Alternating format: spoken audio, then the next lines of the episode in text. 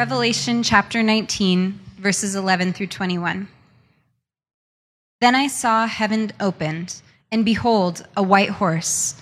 The one sitting on it is called Faithful and True, and in righteousness he judges and makes war. His eyes are like a flame of fire, and on his head are many diadems, and he has a name written that no one knows but himself. He is clothed in a robe dipped in blood and the name by which he is called is the Word of God. And the armies of heaven, arrayed in fine linen, white and pure, were following him on white horses. From his mouth comes a sharp sword with which to strike down the nations, and he will rule them with a rod of iron. He will tread the winepress of the fury of the wrath of God the Almighty. On his robe and on his thigh he has a name written King of Kings and Lord of Lords. Then I saw an angel standing in the sun, and with a loud voice he called to all the birds that fly directly overhead Come, gather for the great supper of God, to eat the flesh of kings, the flesh of captains, the flesh of mighty men, the flesh of horses and their riders, and the flesh of all men, both free and slave, both small and great. And I saw the beast and the kings of the earth with their armies gathered to make war against him who was sitting on the horse and against his army. And the beast was captured, and with it the false prophet, who in its presence had done the signs by which he deceived those who had received the mark of the beast and those who worshipped its image. These two were thrown alive into the lake of fire that burns with sulfur. And the rest were slain by the sword that came from the mouth of him who was sitting on the horse, and all the birds were gorged with their flesh. Let me pray for us. Father, I thank you so much for just the gift of your word, uh, for the gift of technology that even though we don't have slides that are working or uh, microphones that are, are working, God, that your, your word as it goes out is not empty. Your word does not return void. And we're thankful, Lord, that, that even just in, in just the messiness of, of life, messiness with technology not working, uh, with bad hair days, with crying babies, just with however we, we come uh, to here to you, Lord, uh, that this is, this is your day. We're here to honor you on the Lord's day. So, God, as we open your word, I pray that you would just feed our souls, that you would um, feed our minds, nourish our, our hearts, help us to see uh, Christ more clearly, better, that we might come to know him more, love him more, and make him known to the world around us. It's in Christ's name we pray. Amen. So, um, there's this, this ancient creed this ancient creed that Christians have been reciting since, since the earliest days of Christianity. And, and this creed, called the Apostles' Creed, was used as a measure of what you need to believe as a Christian. It's made up of uh, three short sections. Maybe if you grew up uh, in like a high church uh, tradition, uh, like Reformed tradition, or, or even Catholic tradition. You, you may have uh, had to memorize this creed at, at some point. And in these three short sections, the second section is all about the most central things that you need to believe about Jesus. The creed as a whole, the Apostles' Creed, kind of summarized what the apostles taught about the gospel. And so it was about all the essential, uh, central teachings about God, about his gospel. But the second section was all about Jesus, the most central things that we need to know about him. It talked about how, how he is God's only son, our Lord he was conceived by the Holy Spirit, born of a virgin, suffered, crucified, died, buried, descended to hell, rise from the grave after three days. How he ascended to heaven where he sits at the right hand of the Father. And then the creed states, from there, from there, from the right hand of the Father, he will come. He will come again to judge the living and the dead. And it's that last phrase of the creed of Jesus coming back to judge the living and the dead that I think we as modern Christians, we as Western Christians just are, are less acquainted with that part of Christian teaching that the early church considered so key to the gospel. I mean, this was a repeated expression of the Christian faith by our spiritual ancestors. They openly and regularly confessed the victorious turn of return of Jesus Christ, his, his second coming. And they did this, they did this because they, they knew that his second coming, the last judgment, they knew that it was a key part of the good news, the gospel. And look, as, as Christians, we love the gospel, right? As a, as a church, we love the gospel. Like we say that King's Cross Church is a gospel centered church. And so it's important, it's important that we understand this doctrine of Jesus' return to understand the fullness of the gospel. It's important that we understand that to understand the whole gospel, you need to include in that gospel his triumphant return. We should not we cannot confine the gospel to just the life, death, and resurrection of Jesus. I mean, when Jesus first came, what, what, what, did he do? He brought salvation for all who would believe in him. And if you're a Christian today, you get to enjoy that good news. You get to live in the joy and freedom of that good news in the present. Let me ask you, like, is our experience in the here and now that joy in the gospel here now all that God had in mind? No. As we've seen all throughout our series in Revelation, that it is especially the second coming of Jesus where our attention is drawn to the gospel's intended destination. Second coming is where the gospel leads us to. From here this, this, this passage that we're looking at this afternoon, from here, chapter 19, verse 11 and on, John describes that second coming as just as this one climactic event. And then for the rest of the book, he just starts to list out all of its consequences. This is the home stretch of Revelation. And what we're looking at, it's this is the moment. The second coming is the moment that the whole book, that all of Revelation has been winding up towards. It's the final hope that every human soul longs for deep down. You've heard us talk about how we live in what theologians call uh, the in between the now and the not yet. Right? You've heard us say that before? What, what we mean by that is, is that, like, at the resurrection, Jesus declared the judicial condemnation of the enemy, right? And, and that reality is something that we experience now. Death has been defeated. Sin has been defeated. Evil has been defeated. That victory is sure. He rose from the grave and he's at the right hand of the Father. But, but we still lose loved ones. We still go through hard things, through pain, through suffering we still are met with things in this world that just make us go like, ah. And so we long for the day that even though that victory has already been realized, we await what's called a full consummation of that when Jesus returns. And here in Revelation 19, he returns to carry out that verdict. So the judicial condemnation has already been said, but here in Revelation 19, he returns now to carry out that verdict, to carry out that sentence, to bring the not yet that we long for in the today to the present. And look, if we if we wanna, if we want hope, and I, I mean like real hope, like deep seated hope, if we want hope in those moments where we suffer, where we're persecuted, where we're experiencing loss and pain and death, when you cry out that prayer, How long, O Lord?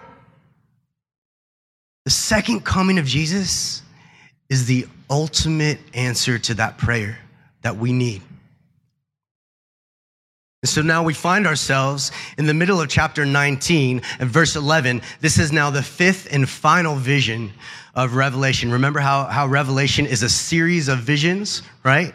Like in, in, in chapter one, uh, uh, uh, John says that he, that he heard this loud voice. He turns around and he sees this vision of Jesus. And then the next, he sees a door in heaven opened. And then he, he sees the plan of God uh, unfolding throughout history. And so every few chapters, there's a new door opening, there's a new window opening. And this is the last vision. Verse 11, he says, Then I saw heaven opened, and behold, and what John, the author of Revelation, describes from here on is just, is just breathtaking. It's the final vindication of Jesus and his disciples. In his second coming, the fulfillment of all the things that Jesus promised his first disciples, all the things that Jesus promised to us when he said, This is what you will receive if you follow me to the very end. Like all of that comes to the here and now at his second coming. So, our main points, I'll just give it to you right now. Our main point for today is that when King Jesus returns, all will see that he is bigger than we think, he is better than we assume, he's more beautiful than we can imagine, and his final battle is as good as won. Let's look at each of those. Number one, when the king returns, he, we will see that he is bigger than you think. He's bigger than you think. Verse 11 again says, Then I saw heaven opened, and, and, and behold, a white horse. Jesus is pictured on this, on this white horse. Now, remember, in the book of Revelation, all this symbols and the, the colors and, and the animals that we see is, is what we call apocalyptic imagery. That means that this isn't going to be what literally happens, but that, that these, these pictures and these colors, these symbols, have a greater meaning. They help us peer behind the curtain to the truer reality that is at play.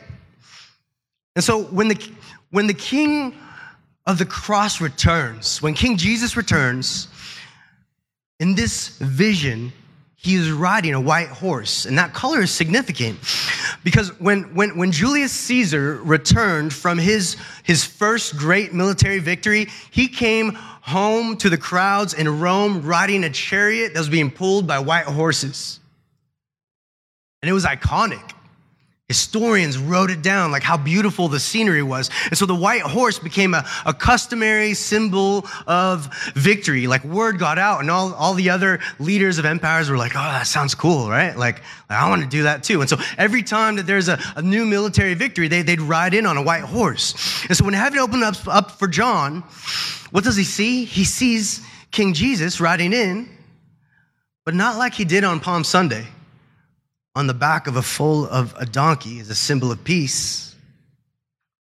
No, on the day of this final battle, he appears on the back of a white horse, signifying that, that this warrior king will win the victory.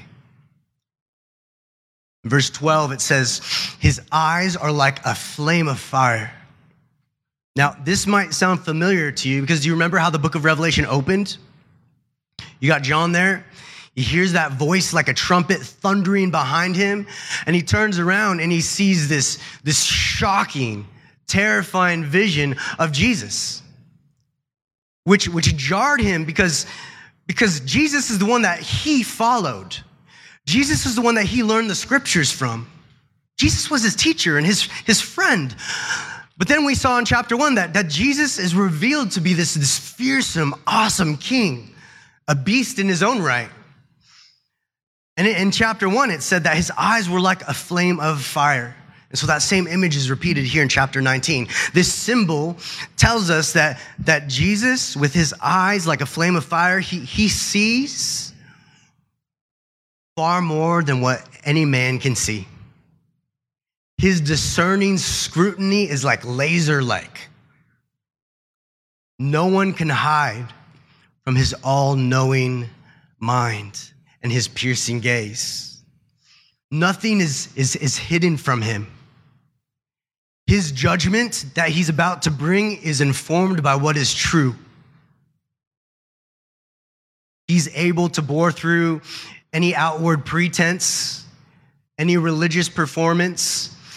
He's able to see the deepest and darkest recesses of our hearts. His judgment is incapable of being deceived or tricked. He sees all and he knows all. He's God.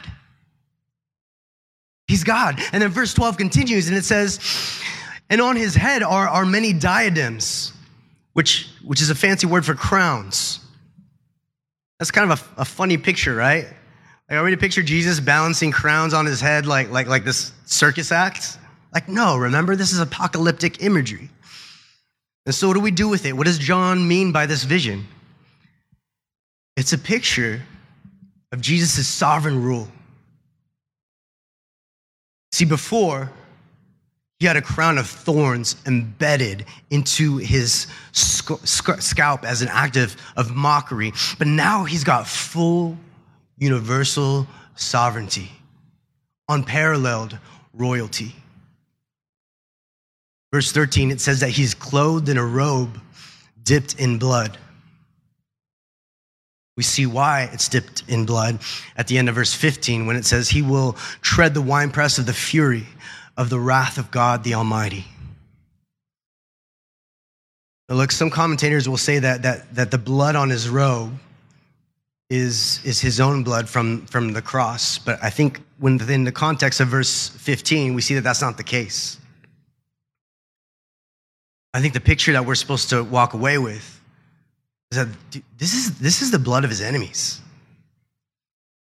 This isn't the first time that we've actually come across this image with the wine press. In chapter 14, the judgment of God is pictured as a grape harvest. In chapter 14, it says, From his mouth comes a sharp sword with which to strike down the nations, and he will rule them with a rod of iron. Oh, sorry, that's actually chapter 15 of verse, of, of, uh, or verse 15 of chapter 19. So it says that his, from his mouth comes a sharp sword from which he'll strike down the nations. Now, now this sword is not a literal sword, right? Remember, apocalyptic imagery. And so it's meant to show us that the instrument he will use to destroy his enemies will be his spoken word. Throughout the Old Testament, God's word, his revelation of himself, is described as this two edged sword.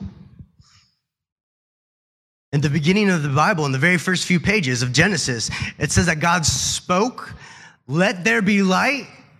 And what happened? There was light. There was light. In one spoken word, he created the cosmos. And in one spoken word, on the last day, he can undo them. These verses reveal the identity of Jesus as the one who brings the judgment of God against evil, sin, death, and the devil. These verses show us that this is a fulfillment of Isaiah's prophecy. Like in, in, in the Old Testament book of Isaiah, there's this prophecy uh, about, about God, and, and then people are asking, they're seeing this vision of, of God, and they're saying, Why are your clothes red?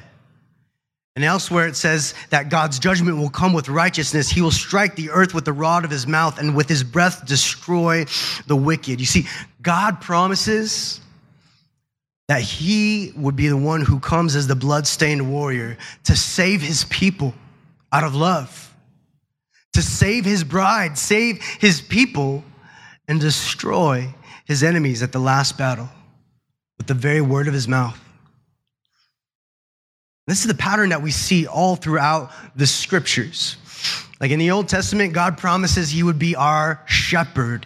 He, we would see promises that He would be our king, that He would be our husband, that He would be our deliverer, that He would be our warrior. And in each and every case, the New Testament records the fulfillment of all those Old Testament promises in a single man, Jesus. See, when Jesus comes, God comes. At his first coming, when Jesus came, God came. At his second coming, when Jesus comes, God comes. Jesus is God. He's bigger than you think. He is so overwhelmingly powerful. His victory is secured. The beast from below is out of his league. He'll be destroyed in the presence of this king. Number two, the king is not only bigger than you think, but he's better than you assume. He's better than you assume. And this is revealed through the various names that he's given throughout this vision. Back in, in, in verse 11, he's described as the one uh, who's sitting on the horse. It says the one sitting on it is called faithful and true. Capital F, faithful, and capital T, true. Now, when it says that he's called true, it's not making a statement about how real he is. It's using the old Hebrew sense of the word true, which is to say that he's reliable, he's trustworthy, he's good on his word, and faithful to his covenant promises. To say that Jesus is called capital F, faithful, and capital T, true, is to say, look, the case has been made, the verdict has been given, he is true to the very end. His nature is so loyal to God that he is going to execute judgment in the last battle according to God's perfect justice. this is why Jesus says in John chapter 5 the Father judges no one, but has given all judgment to the Son. And in Revelation 19, verse 13, we see another name it says, the name he, that on, on his on him is the name by which he is called, which is the word of God. He's called the word of God. Now, now that should ring a bell for you if if you're familiar with the New Testament. Where, where, where else is Christ called the word of God? In John. John chapter 1. Only one writer refers to him this way. This is how John opens his gospel. He says, In the beginning was the Word, and the Word was with God, and the Word was God. So he's talking about a person. And then it says, He, the Word, was in the beginning with God. All things were made through him, and without him was not anything made that was made. So Jesus is the very Word of God. He is the power, the Word by which all things were made. John 1, verse 14, it says, The Word became flesh and dwelt among us, and we have seen his glory. Glory as of the only Son from the Father, full of grace and truth. In other words, God himself has come. And the power of the word is not only how God made all things, it's also how he reveals himself to us. That tells us that the point of Christ's first coming was to, in a sense, make God known in every way to humans. And here in Revelation 19, at the second coming, Jesus is again called the Word of God because the defeat of his enemies, which we'll read about in a bit, his judgment will make God known to all who refuse to believe what he said about himself. This is the moment that will force his enemies to acknowledge that he is who he says he is. And then in verse 16, it says, On his robe and on his thigh, he has a name written King of Kings and Lord of Lords. That's one name, King of Kings, Lord of Lords, on his robe and on his thigh. Now, the way that the original Greek works, it's not that his name is written in two places, but the grammar there tells us that it's written on his robe over his thigh. So if you want to picture it, remember he's sitting on this white horse, right?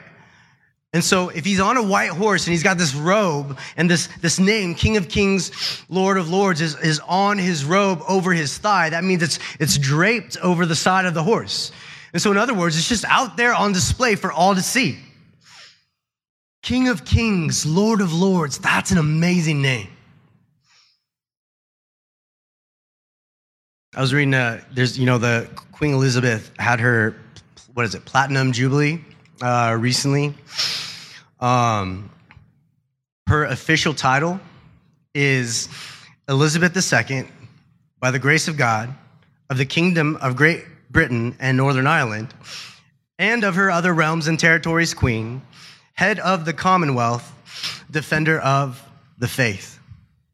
That's a mouthful, right?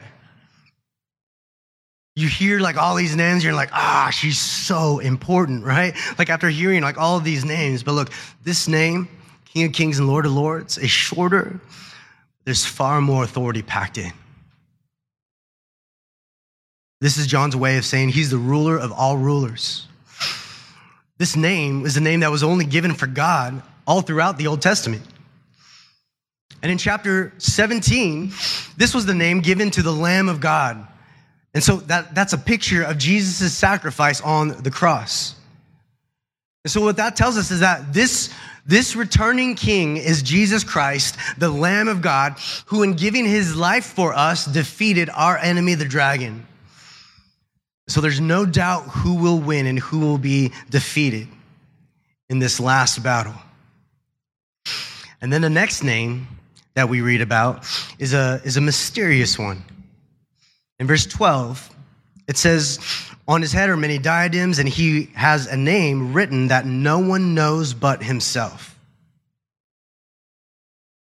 That's strange, right? Like John sees this vision of Jesus, and on all these crowns, there's this one crown that's got this name for Jesus that nobody, even John couldn't make it out. He said, Nobody knows it but himself, but Jesus. I think the point of putting that in here is to say, hey, look, there are secrets still that even only he knows. Jesus is, is so much more incomprehensible. His love, His grace, His holiness is so other than us that He can never be fully and exhaustively known. And this, this unrevealed name symbolizes this, the sheer incomprehensibility of Jesus. Robert Mounce, in his commentary, says it this way. He says, The most common interpretation is that it is a secret name whose meaning is veiled from all created beings, and it expresses the mystery of his person. There will always remain a mystery about Christ that finite minds will never fully grasp. You know the point of this secret name? The point of this secret name is, is meant to get us to just humbly marvel. To humbly marvel before Christ. There's something so mysterious that even angels and demons can't figure it out about how Jesus establishes his sovereign rule. We'll, we'll, we'll, never comprehensively exhaust our knowledge about Christ.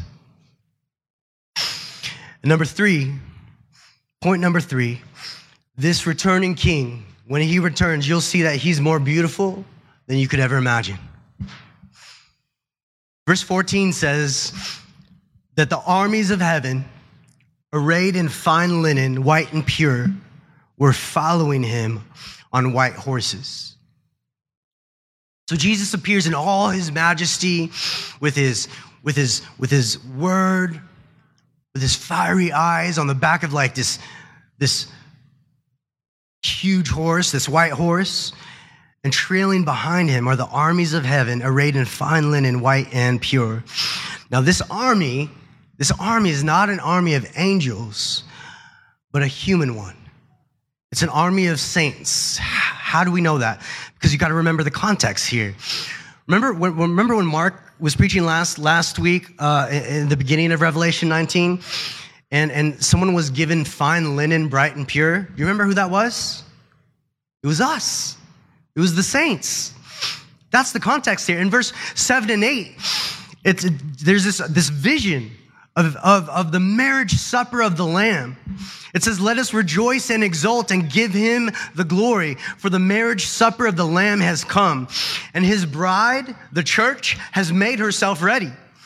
And it was granted her to clothe herself with fine linen, bright and pure. For the fine linen is the righteous deeds of the saints. We have in the beginning of, of Revelation 19 a picture of the wedding. Like the capital W wedding, the wedding that all other weddings point forward to. Look, the best weddings, the best of all weddings are just a picture of the kingdom of God. That's what Revelation 19 tells us. Everyone has a great time, everyone celebrates, we all look forward to it, right? That's what makes a good wedding. You know why? It's because we're, we, were, we were made for a wedding. It's wired into us as people made in God's image. We, we were made for a feast. We were made for love and union and communion with God. Every party, every party that we've ever partied is just a mere shadow that points forward to the great party of Revelation 19. People in heaven aren't like floating around on clouds, plucking away at harps. That's a boring picture, right? That sounds more like hell. People in heaven, though, they're not bored. They're singing, they're partying, they're eating the best food and drinking the best wine at the marriage supper of the Lamb. That's what Revelation tells us. You know the sound of a crowd cheering at a big game? Or, or the sound of, of a crowd like singing in unison with the band? That's how the people of God will be in the presence of God when they're singing his praises on that day. And man, like I, I, I pray that our hearts of worship would reflect a readiness for that day. Man, every, every person who throws a party, who wants to throw a good party, deep down, what we're yearning for is what we're looking for is Jesus. Everyone who cooks a meal, invites people over, opens up their home is, is looking for Jesus. And when the king returns on that day, the party comes to us in the kingdom of God. That's who the armies of heaven are. The saints dressed up in their fine clothing, the fine linen, riding their own white horses because they get to share in the victory of their warrior king. He's more beautiful than you could ever imagine. And chapter 17 describes this part of the, or chapter 17 uh, actually described this part of the final battle. Uh, in verse 14, it said, They will make, the, talking about the beast and the dragon, they will make war on the Lamb, and the Lamb will conquer them, for he is Lord of lords and King of kings. And those with him are called and chosen and faithful. What that tells us is that, look, the whole reason that we're there on those white horses following him into the last battle is not that he needs us. We just get to be with him. We just get to be there and with him. See, being a faithful witness means we follow the Lamb wherever he goes, even until the very end. And even until the very last day. And on the last day, we've got no role to play in that battle. He does it all. He does it all. We do nothing. So why are we there? Just to watch and to worship, to marvel, to look at how amazing our warrior king is. And when that last battle is waged, we'll see his unparalleled sovereignty, his, his absolute total deity, and his sure victory. Which leads us to our last and final point that the king's last battle is as good as won. Point number four, our last point the king's last battle is as good as won. Check out verse 17 and 18. It says, John says, Then I saw an angel standing in the sun, and with a loud voice he called to all the birds that fly directly overhead. And he says, Come, gather for the great supper of God to eat the flesh of kings, the flesh of all captains, the flesh of mighty men, the flesh of horses and their riders, and the flesh of all men, both free and slave, both small and great. It's a gruesome picture. That dinner invitation to the birds anticipates the outcome of this battle. It doesn't look good for God's enemies. And then in verse 19, it says, I saw the beast and the kings of the earth with all their armies gathered to make war against him who was sitting on the horse and against his army. And the beast was captured, and with it the false prophet who in its presence had done the signs by which he deceived those who received the mark of the beast and those who worshiped its image. These two were thrown alive into the lake of fire that burns with sulfur. And the rest were slain by the sword that came from the mouth of him who was sitting on the horse. And all the birds were gorged with their flesh. They had a feast. Look, I, I know this is an unsettling picture. I know this is like a gruesome picture. Like one of one of the things I love about preaching through books of the Bible is that it we, we don't we don't have the liberty of of skipping hard passages like this. And one of the things that sometimes I don't like about going through books of the Bible is we don't have the liberty of skipping hard passages like this. But look, the beast and, and their followers, they, they gather to wage war against the rider and his armies. In verse 19, what I want you to see is that just one verse later, Christ wields his sword and the battle is over in verse 20. This isn't a drawn out battle. It's not a 12 round fight. It's not even a one round fight, right? Like as soon as the bell is rung, the beast is clocked. Night's out. And it's not like Gandalf arriving at Helm's Deep to like carry on the battle or Aslan, Aslan like galloping into the fords of Beruna, right? Like notice there's no lengthy description of the battle here, but those who rise up against the rider, they, they, they just find no battle at all. Christ wields his sword through the word of his mouth and it's over. The beast who once seemed so intimidating and so powerful to us in earlier chapters is defeated instantly. Destruction will be as thorough as grapes in a winepress, verse 15 says. And those who rise up against the Lord are left in the field of battle for the birds to feast upon.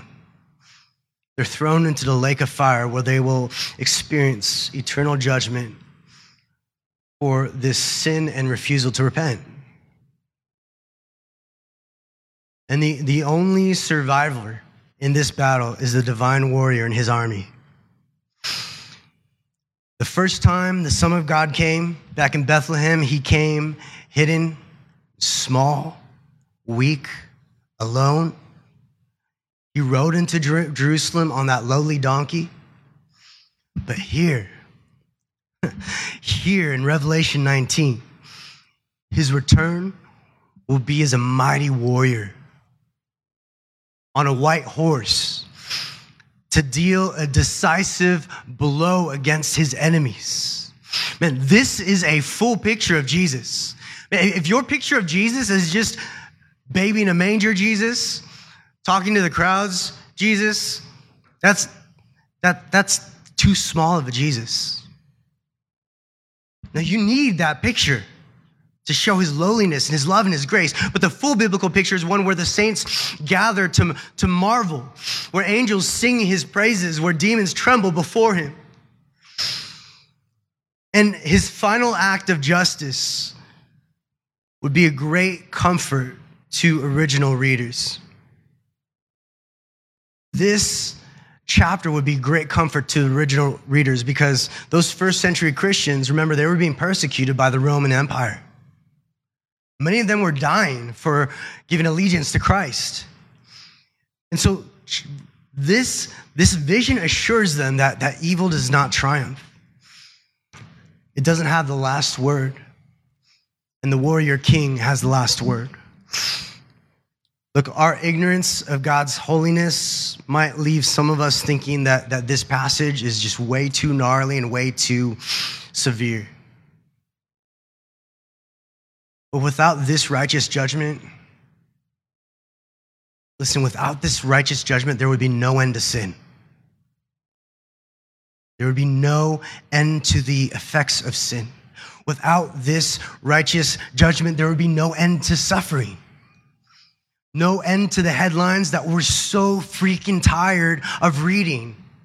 No end to school shootings. No end to political and corporate corruption. No end to abuses of power in marriages, in companies, in churches. The list goes on. The things we hate most about living in between the now and the not yet, there would be no end to those things without that final judgment. But one day, this chapter tells us that one day it's all going to end, all of it. No more death, no more poverty, no more shootings, no more injustice. He's going to wipe away every tear. And so if you feel like you've suffered every day of your life, then this day is recorded to give you hope. He'll come to conquer so that there is no more sin and no more suffering, and that there is mercy and redemption and the renewal of all things. What difference does this make in our lives? I'll close with this. What difference does this make in our lives? Just a few things. Just to be sobered by the reality of God's righteous judgment. Be sobered by this reality. Everyone here will feast at the marriage supper of the Lamb or will be feasted upon at the day of judgment. It's interesting to note that those, those warriors, the king, Jesus, and the beast from below, they're both surrounded by the people whose destiny is dependent on the fate of their champion. Who's your champion? Number two, we should have hope through our persecution and suffering. Remember that evil doesn't have the last word, that one day sin and suffering will be no more we have a heavenly perspective of the last battle so that we can endure in hope and not be swayed by the temptations of Babylon. And lastly, we should have a passion to reach the lost, to reach our family members, our friends, our neighbors who don't yet know Jesus with the goodness and hope that only He brings. You might be thinking, like, ah, yeah, I know, but they're not really interested in, in this Jesus thing. But man, I was so far from Jesus once. I'm glad I had people in, in my life who, who didn't give up on praying for me and living out the gospel to me and sharing it to me. Saying, please don't reject this offer. Don't, don't underestimate what the Lord could do through you. One of my heroes, Charles Haddon Spurgeon, says, If sinners will be damned, at least let them leap to hell over our bodies. And if they will perish, let them perish with our arms about our knees, imploring them to stay. If hell must be filled, at least let it be filled in the teeth of our exertions, and let no one go there unwarned and unprayed for and unloved. Let us look forward with joyful hope to the sure victory of that last day and consider what we need to do today to get ready. Thank you for listening to the King's Cross Church podcast. We'd like to encourage listeners to be part of a local church gathering. If you're ever in the Orange County, California area, we'd love it if you come by and visit on a Sunday morning. For meeting times and locations or any other information about us, please visit kx.church. There's no .com in that, just kx.church. Thanks again for listening.